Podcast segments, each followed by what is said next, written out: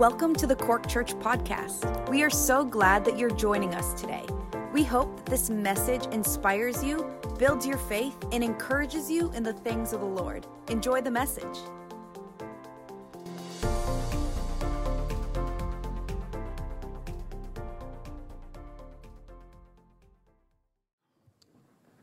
Praise the Lord. Father, we just thank you in the name of Jesus for your beautiful presence, for the joy of seeing our children depart for Sunday school. May they be blessed. May they be blessed. Lord, we thank you that we have this awesome privilege all the time of communing with you by the Spirit. This walk isn't just a Sunday morning walk, it's seven days a week. Your love for us continually is a revelation to behold and to enjoy. And we are so in awe of you again today. Thank you so much for this chance again. Help us as we journey through the Word of God this morning to understand what the Spirit is speaking. Give us eyes to see and ears to hear. And be pleased with what transpires, Lord. I pray that in no way your word is misrepresented this morning. In Jesus' name, amen. Praise the Lord. What a joy to be here this morning. Amen. How have you all been? Amen. You're all doing okay? Praise God. We've been having a fantastic time up in Shannon. Never known anything like it in all my 20 odd years of ministry. I've never seen anything like the last 18 months. I just can't get over what God is doing. People have come to Christ and if I was to tell you their backgrounds and stories, I know local people who've come to Christ, and if I was to tell you the background and story, I would have said to you myself, not a hope. One such man is in our church. Two years ago, I'd have said, Not a hope with this man, never set foot in the church. I hope he doesn't mind me saying this. But now he comes for guitar lessons and Tuesday night leads worship on Wednesday. Uh, just amazing how God is at work. And we've had many conversions. We've grown by about a third over the last 18 months. And we give God praise and thanks for what He's doing. He is moving. Despite what's happening, folks, despite all the fears and all the stuff that's going down, God is in control. Amen. He knows what he is doing. The scripture says, Therefore, we shall not fear, though the earth is moved, and the mountains themselves cast into the midst of the sea. What have you or I to fear? Amen. Praise God. So we bless his name. Uh, this morning, I want to um, share with you some thoughts on the atonement uh, wrought by Jesus Christ at Calvary. Uh, what I'm about to share with you comes at the end of a long journey of study. Um, and this particular part, I've been studying the doctrine of Christ in great detail over the last 18 months or so. And this particular segment, the atonement, has brought me to my knees, has um, opened my heart in a way I never thought possible, has delivered to me an awe and reverence I never thought I w- would be achieved. I don't mean it in the achievement in terms of a reward, I'm talking about in a journey. God has so enriched me with the atonement wrought by Christ. And I thought this morning, it's been on my heart for weeks, or what will I speak? What will I speak? He said, You'll speak on the atonement. You'll speak on the atonement wrought by my Son, Jesus Christ at Calvary. I said, Fair. Lord, that's correct. That's what you want. That's what I'll do. So, will you open with me, please, in your Bibles to Leviticus chapter 16? Leviticus chapter 16. Now, for most people, the atonement is a matter of Jesus dying on the cross for my sins. And though we're able to draw down much benefit from that, and much grace is accrued to us, many, sadly, many Christians never progress beyond that particular small wedged revelation of what Christ has accomplished for us at Calvary. I hope this morning in our journey to give you some pause for thought. See, so many Christians have, uh, you know, the Christian life is analogous to the, to the life of, of the normal physical development. You know, you get saved, You've been born again. If you're a year a Christian, you're about a year in the eyes of God, like a baby. And you get your four years, you can just about walk and run, but you're only four years old in the eyes of the Lord. But there comes a time when the boy becomes a man, the girl becomes a woman. There comes a time when it's time for us to grow up in God. There comes a time when, when it becomes time for us to be able to now become teachers, as it says in the book of Hebrews, able to teach others. And if you're not able to teach others uh, about the doctrines of Christ, then they'll never grow. And we should learn more about the atonement of the, of the Lord Jesus Christ from the scriptures than ever we should from our singing and from our songs. Most of our insights in the atonement come from our songs, and we sing such beautiful songs in Christ alone, who took on flesh. Uh, we, sing, we sing again this morning about the atonement in that wonderful song, Oh, praise the name of the Lord our God. But really, our knowledge of the atonement should come from study of the scriptures. And one of the reasons why that's not possible for many people, it's not because they're intellectually unable, it's because they're distracted. Too much time is spent watching screens, too much time is spent playing PlayStation. I don't say that to rebuke or to scold, I say it because it's the truth and not enough time is spent in withdrawing by yourself to a lonely and quiet place, opening the Bible and saying, Lord, open the eyes of my heart. When Paul wrote to the Ephesian church, oh, I tell you, that was some church. That grew to be one of the biggest churches in the region for the first 100 years. That was some church he established, the Apostle Paul. But when he wrote to them, and they were a tongue talking, miracle working, Bible believing, evangelistic church, they had everything. And Paul said, he said about them, he said, I pray that the eyes of your heart may be enlightened, that you may know the hope. I'm sure they would have said to him, Paul, we know the hope. Jesus died on the cross for my sins. He would have said back, I pray that the eyes of your heart may be enlightened in order that you may know the hope to which you've been called. And sadly, for many Christians, beyond Jesus dying on the cross for my sins and I'm now going to heaven, very little is known by, by Christians today of the atonement. And I hope this morning to set you on a journey of curiosity. I hope to pique your interest today. I hope that when you leave this place today, you'll say, I'm cutting down my PlayStation time. I'm going to get me the Bible. I'm going to get me some good Christian books. You know, we, are, we have phenomenal Christian authors that can take you into depth on these things. And that as you begin your journey, as I began mine, your eyes of your heart will be enlightened and you will find yourself in awe in a way you have never been awed before. You'll find yourself living not just a Sunday morning experience in worship, but you'll find yourself living the Sunday morning experience on Monday morning on your way to work. You'll find, you'll find yourself living this, the Sunday morning experience on Tuesday and Wednesday and Thursday and Friday. There'll be something in your heart that has thrilled you. It has thrilled you so much. It has filled you with a reverence that you could never have known if God hadn't opened your eyes to see it. And it's under your nose, folks. We waste so much of our time frittering our time away on useless things, but God is calling His church to deeper things all the time, deeper things. Hallelujah. Thank you, Lord. Leviticus 16. We'll take up our reading at verse 20. And when he has made an end of the atoning for the holy place, the tabernacle of the meeting, and the altar, he shall bring the live goat. And Aaron shall lay both of his hands on the head of the live goat and confess over it all the iniquities of the children of Israel, all their transgressions concerning all their sins, putting it on the head of the goat, and he shall send it away into the wilderness by a suitable man. Thus the goat shall bear on itself their iniquities to an inhabited land, and he shall release the goat in the wilderness. Now, this portion of scripture pertains to the great feast of Yom Kippur. This is the great day of atonement. Aaron is the high priest, coming as the second highest officer of the land, second only to the king. But I want to say something about the office of Aaron. His office is so far beneath that of Christ as the earth is beneath the universe. And his office so so much ineffectual as east to west is the office of Christ the effect of Christ, if east to west could be measured, then his effect could be measured. But Aaron's office is completely moot by comparison to the office of Christ. And so he comes and he lays his hand upon the goat, which will carry the iniquities of the people. Previously to this, a second lamb has been slaughtered. Now, I like to use, I like to use the word slaughter because in the English language it's a very effective word. I remember years ago passing the stench of a slaughterhouse and the smell that would come when you were close enough to the dead animals that had been slaughtered and their blood carried away and their flesh and offal for distribution for human consumption. And it produces inside my stomach a kind of an eerie sense of death and end and completion. And so the first lamb has been slaughtered. The first lamb is analogous to Jesus Christ of Nazareth. He is slaughtered on the cross of Calvary. The second lamb is analogous to the divine second person of the Trinity.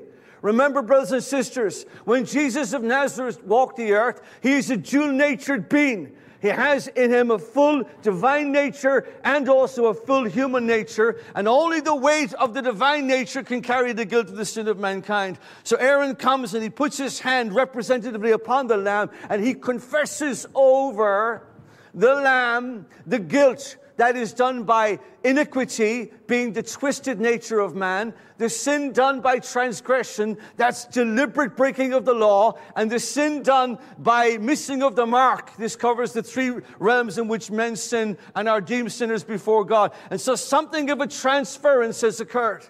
The guilt of the people is transferred. This, of course, is a picture for us, but this with Christ is supernatural. It is transferred onto the hand of the goat, and the goat is sent out.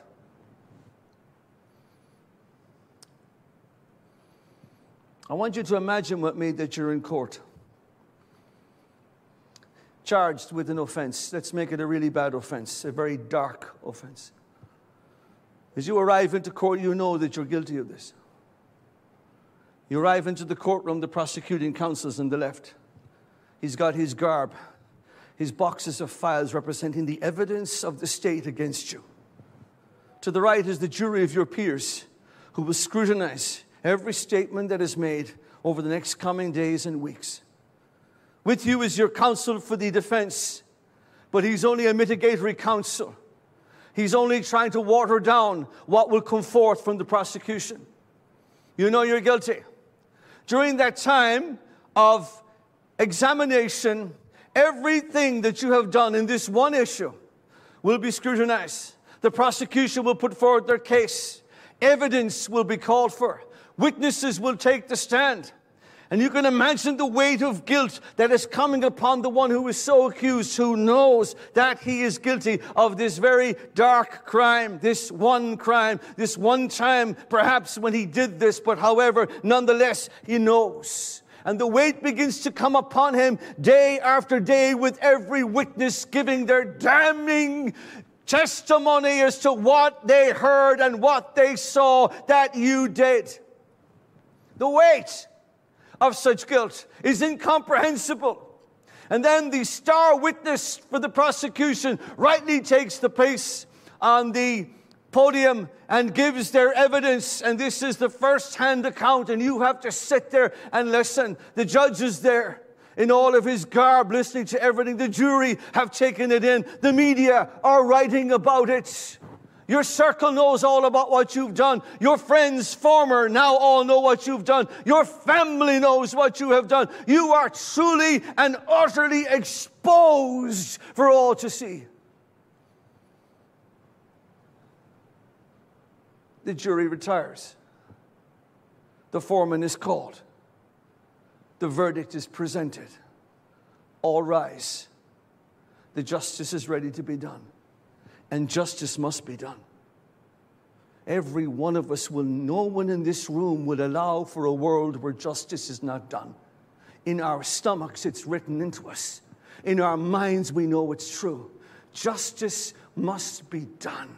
The guilty verdict must come. And with the guilty verdict, punishment, harsh treatment must be paid back to you for the crime that you are guilty of. And with harsh punishment, after you have served your sentence, the most most difficult thing of all to live with after this will be censure. You'll be on a register.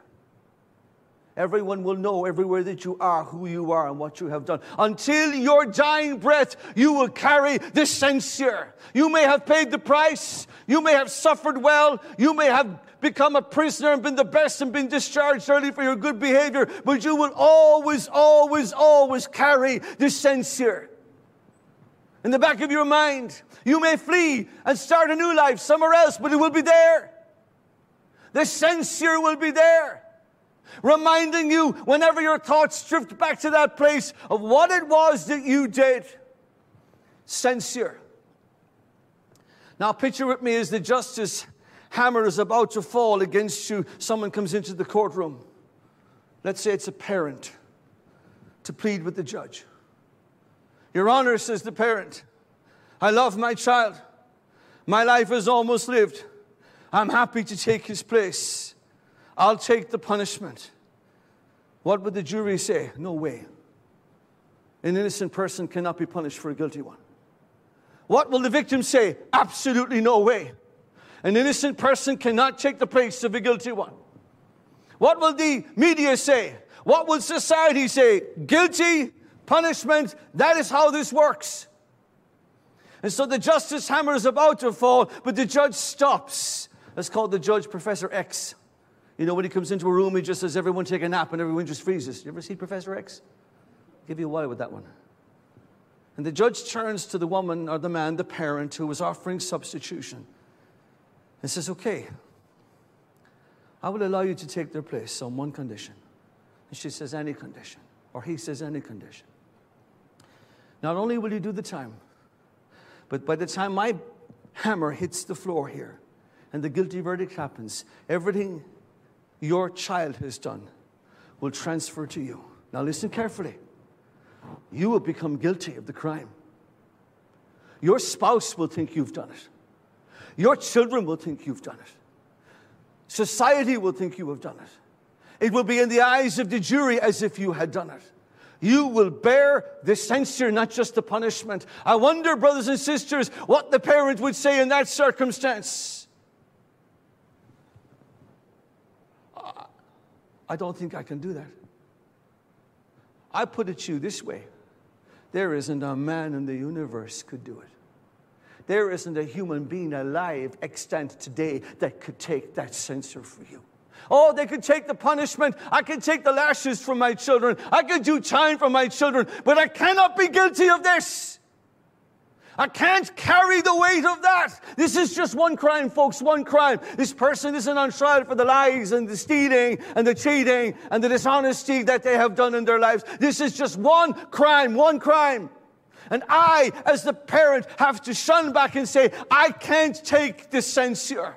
I can take the punishment, perhaps. I can do the time, but I can't be guilty of something that I haven't done. Not that. No, please. No, I can't. I'm sorry, son. I love you, but I cannot take the censure.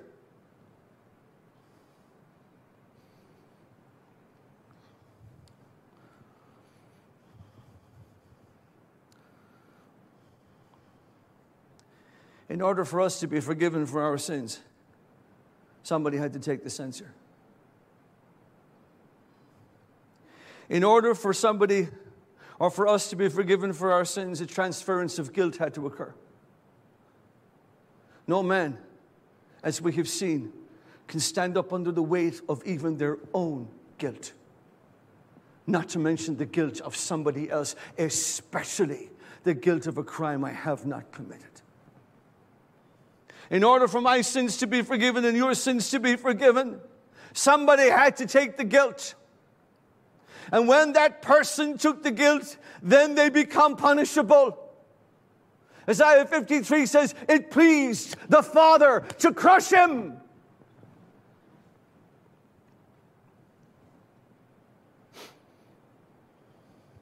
In order for me to be forgiven for my sins, divine wrath has to be assuaged.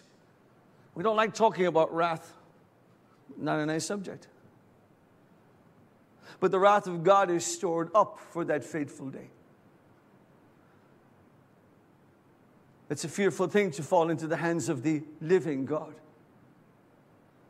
Thanks be to God for Jesus. In order for yours and my sins to be forgiven, justice, divine justice, must be satisfied in order for your sins and my sins to be forgiven in a perfect sacrifice, then and only then will guilt be cleansed. Then and only then will forgiveness be procured. I like that word procured. You know, when a company sends out a procurement, it means a price will be paid to acquire. Does that mean that God had to acquire forgiveness by means of the price of the blood of his own precious son? Think about that. Hold on to that thought.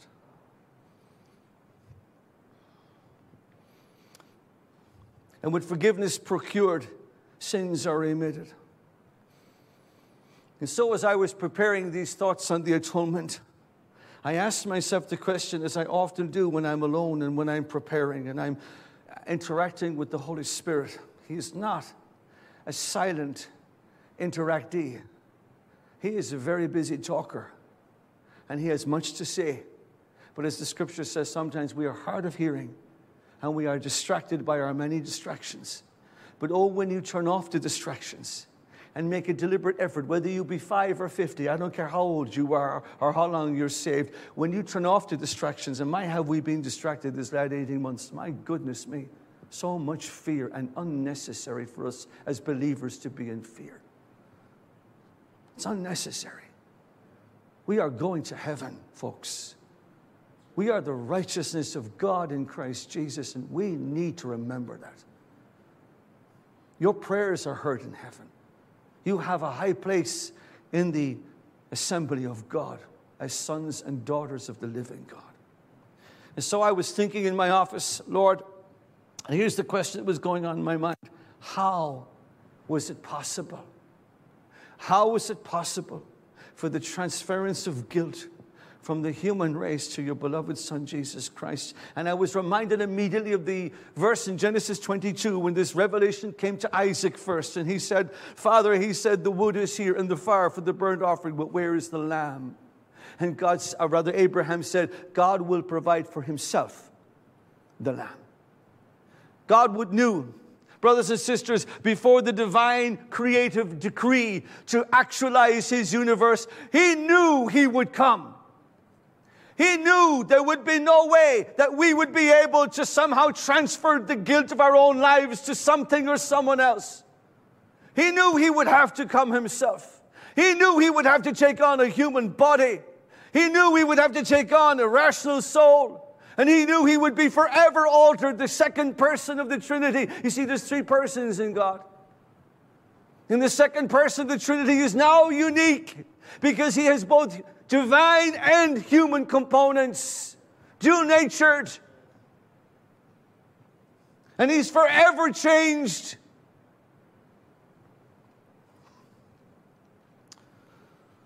How is that possible, Lord? How can I bring the message to a close in a way that's coherent and yet God glorifying and theologically correct? And he said, Go to 2 Corinthians chapter 5 and close your message there. So if you flick over with me to 2 Corinthians 5. Are you speechless? I can hear a pin drop in this room. I've been speechless for months. You know the book of Revelation where it talks about the elders and the creatures that fall before the throne? And all they do all day long is worship? I now know why that is the case.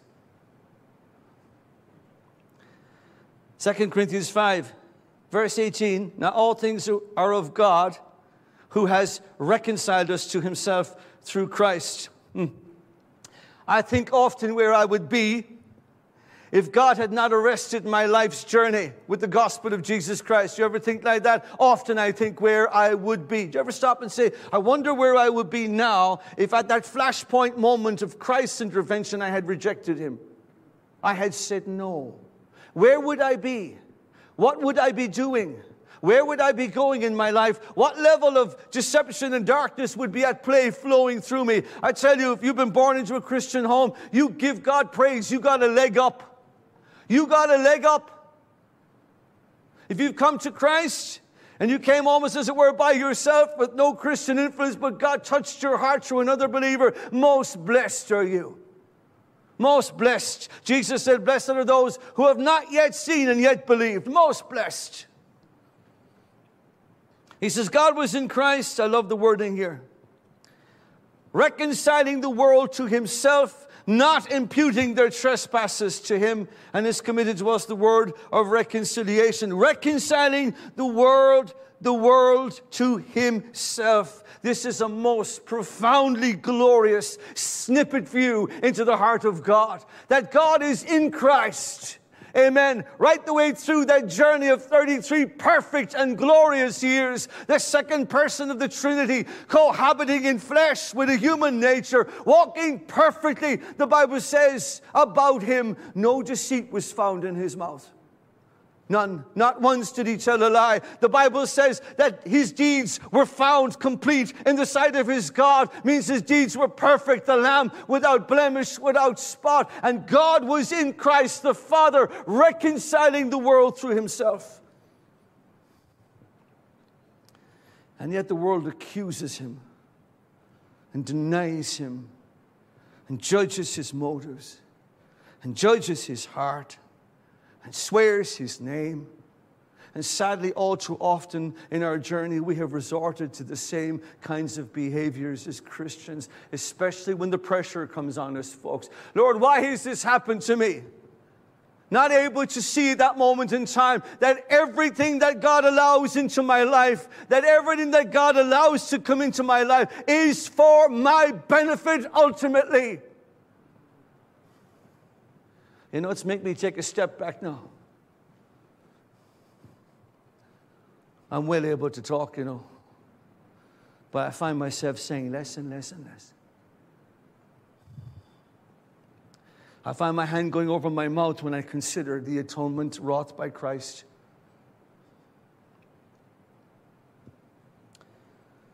Paul goes on to say, not imputing our sins and trespasses to us. If God has not imputed our sins to us, then to whom has He imputed them? Because they haven't gone away, right? I mean, just because it's done in the past doesn't mean my sins have gone away. If God has not imputed my sins to me, then whom has He imputed them sins to? And if my sins are still there, then I'm guilty. And if I'm guilty, I'm subject to punishment, harsh treatment, and censure. That's the reality, folks. But no, says the Apostle Paul, He has not imputed your sins to you. For verse 21 tells us very simply, For He, that is God the Father, made Him, Jesus Christ the Son, who knew no sin, to become sin, that we might become the righteousness of God. Let's go back to the courtroom. When the judge says to the parent, I will let you pay the price as long as you take the censure. And the parent backs off and says, I cannot carry the weight of the guilt of one sin, much less alone the weight of the guilt of somebody else's. But the Bible teaches us that God the Father made Christ, who knew no sin, no deceit, no evil, no bad thought, no bad day. He had to learn obedience from the things he suffered. He had to learn how to walk. He had to learn how to drink and eat. He had to learn how to learn like everybody else. He had no particular advantage. He had every particular obstacle that you and I have, brothers and sisters.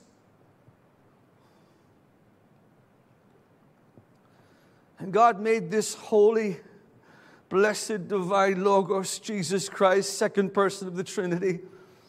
And He transferred his, the guilt of our sins to His own Son. He became sin. He became guilty.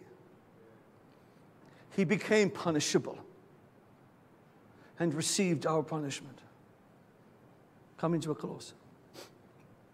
Question still must be asked how? How can God punish an innocent person? Christ was perfectly innocent. If Christ was perfectly innocent, God can't punish Christ, can He? The answer is called vicarious liability. That word vicarious means to live out your life through another. You'll often see parents living vicariously through their children. You know, the parent that didn't have the advantage of the college education does everything to ensure that the child does. The parents that didn't have the advantage of every privilege and now moving forward in life makes every effort to ensure the child that they have brought into this world gets every advantage. And so their successes are the parents' success. Their victories are the parents' victories. When they score a goal for the team, you know, and you could never play football, when they score that goal, it's as if you scored it yourself. And by this vicarious transfer, even though he did no deceit, no evil, no harm, perfect, holy, righteous Lamb of God, by virtue of this vicarious transfer, took the guilt, brothers and sisters and I don't want you to see Christ going up the hill of, uh, of Golgotha with a big bag on his back called sin. That's not how he took it. In the eyes of everyone, he was the sinner. In the eyes of everyone, he was the punishable one. A cursed death for a wretch.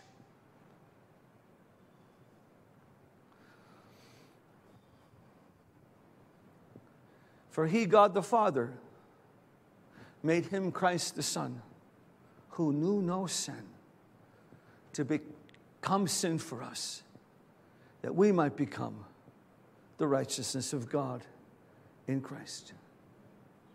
The righteousness of God, in same fashion as you see Christ suffering as the guilty one, has been transferred to you. When I realized that, I've known the gospel 40 years and more. When I grasped that, it blew my mind. I put to the back now for all times these self introspecting thoughts of how bad I am and how much I failed and how if everyone knew who I really was, blah, blah, blah, blah. Into the back it goes. My father is the prodigal's father, and he wept on the neck of his son. My father is the shepherd of the 100 and he has such care that if even one goes missing, he goes after them. My father is the king who forgives 10,000 talents at the click of a finger. That's who my father is. And if that is who my Father is, I will not spend another day of my life bowing down to the thoughts of the past and all the rotten ways I'm a failure and all the rotten ways that I'm a mess. And I will take one step forward every day that I might rise in the courage of Jesus Christ and the righteousness of God and bless another human being. You heard what I said? I want to bless another human being. And I want to go from day to day blessing other human beings. It starts with my spouse. She must be the most blessed of women. Then my children must be the most blessed of children. Then my church, the most blessed church I've ever been to. And pastors and leaders, the most blessed pastors and leaders I've ever had in my life. And my colleagues, the most blessed colleagues. And my boss, the most blessed boss. And the person on the street who holds his hand out looking for alms, he shall not have one alms, he shall have ten alms and more. Because my life is to be a blessing. If my guilt has been transferred to Christ and I stand as the righteousness of God, to right my life will be a blessing. Where do I bow? Hallelujah. I said that to a man one day. He's trying to mock my faith. And I shared with him some of this message. I said, Are you kidding me? God does all this for me. And all he asks is for my love in return. He can have everything.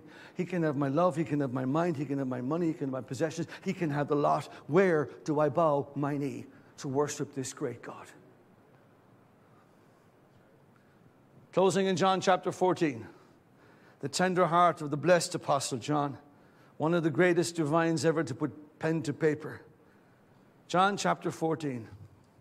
And then we have no altar call this morning. Unless you're sick, come up for prayer. This is not an altar of repentance. Unless you're not saved, you need to be saved, come up for prayer. But if you're saved this morning, this is an altar of rejoicing. He is rejoicing to open the eyes of the hearts of his people and deliver the atonement of his son in place of your wretched wickedness and my wretched wickedness. He is rejoicing to impute his righteousness to you and to me. Hallelujah. He is rejoicing over his sons and daughters this morning. So it's time to take the, take the big foot off your own back. Brothers and sisters, hard to walk on one leg when the other leg's on top of your own back, isn't it? Hard to be happy, isn't it? Hard to have a good message of greeting and heartiness and happiness when you don't know who you are. Listen to what Jesus said about his relationship with us. it's one of my favorite verses in the whole Gospel of John. If anyone loves me, he'll keep my word. My Father will love him. Now, word does not mean commandments. He's not saying you'll be obedient to commandments. That's all Old Testament Judaism fulfilled at Calvary. His word is the second person of the Trinity, the Logos. Keeping his word is keeping Christ. Amen? If anyone loves me, he will keep my word. My Father will love him at my say so. My Father will love him. And we will come and make our home with Him. Amen. So when we say Jesus came into my life or came into my heart, He didn't come into my left ventricle. You know, He isn't in my stomach. This body is just an organ that my soul uses to navigate the world. He came in to live at the communion level of the soul. And that's where He is at the very nexus of yours and my life. And this is what He has said We will come. Father, Son, and Holy Spirit, we will come. If you love me, do you love him this morning? I said, Do you love him this morning? I got three amens. Do you love him this morning? I'm not going to stop asking till I hear everyone say yes at the top of their voice. Do you love Jesus Christ this morning? Hallelujah. Well, he's just said, My Father will love you. And we will make our abode in you. And living in your soul, right beside where you live, is the Lord Jesus Christ with his blessed Father and the Holy Spirit. You are blessed because of the atonement. Thank you for tuning in with us today. Make sure to follow us on Facebook and Instagram at Cork Church. Also, make sure to like and subscribe to our YouTube channel. If you have any questions, you can email us info at corkchurch.com or just check out our website. It's www.corkchurch.com. Again, thank you for tuning in, and we will see you next time.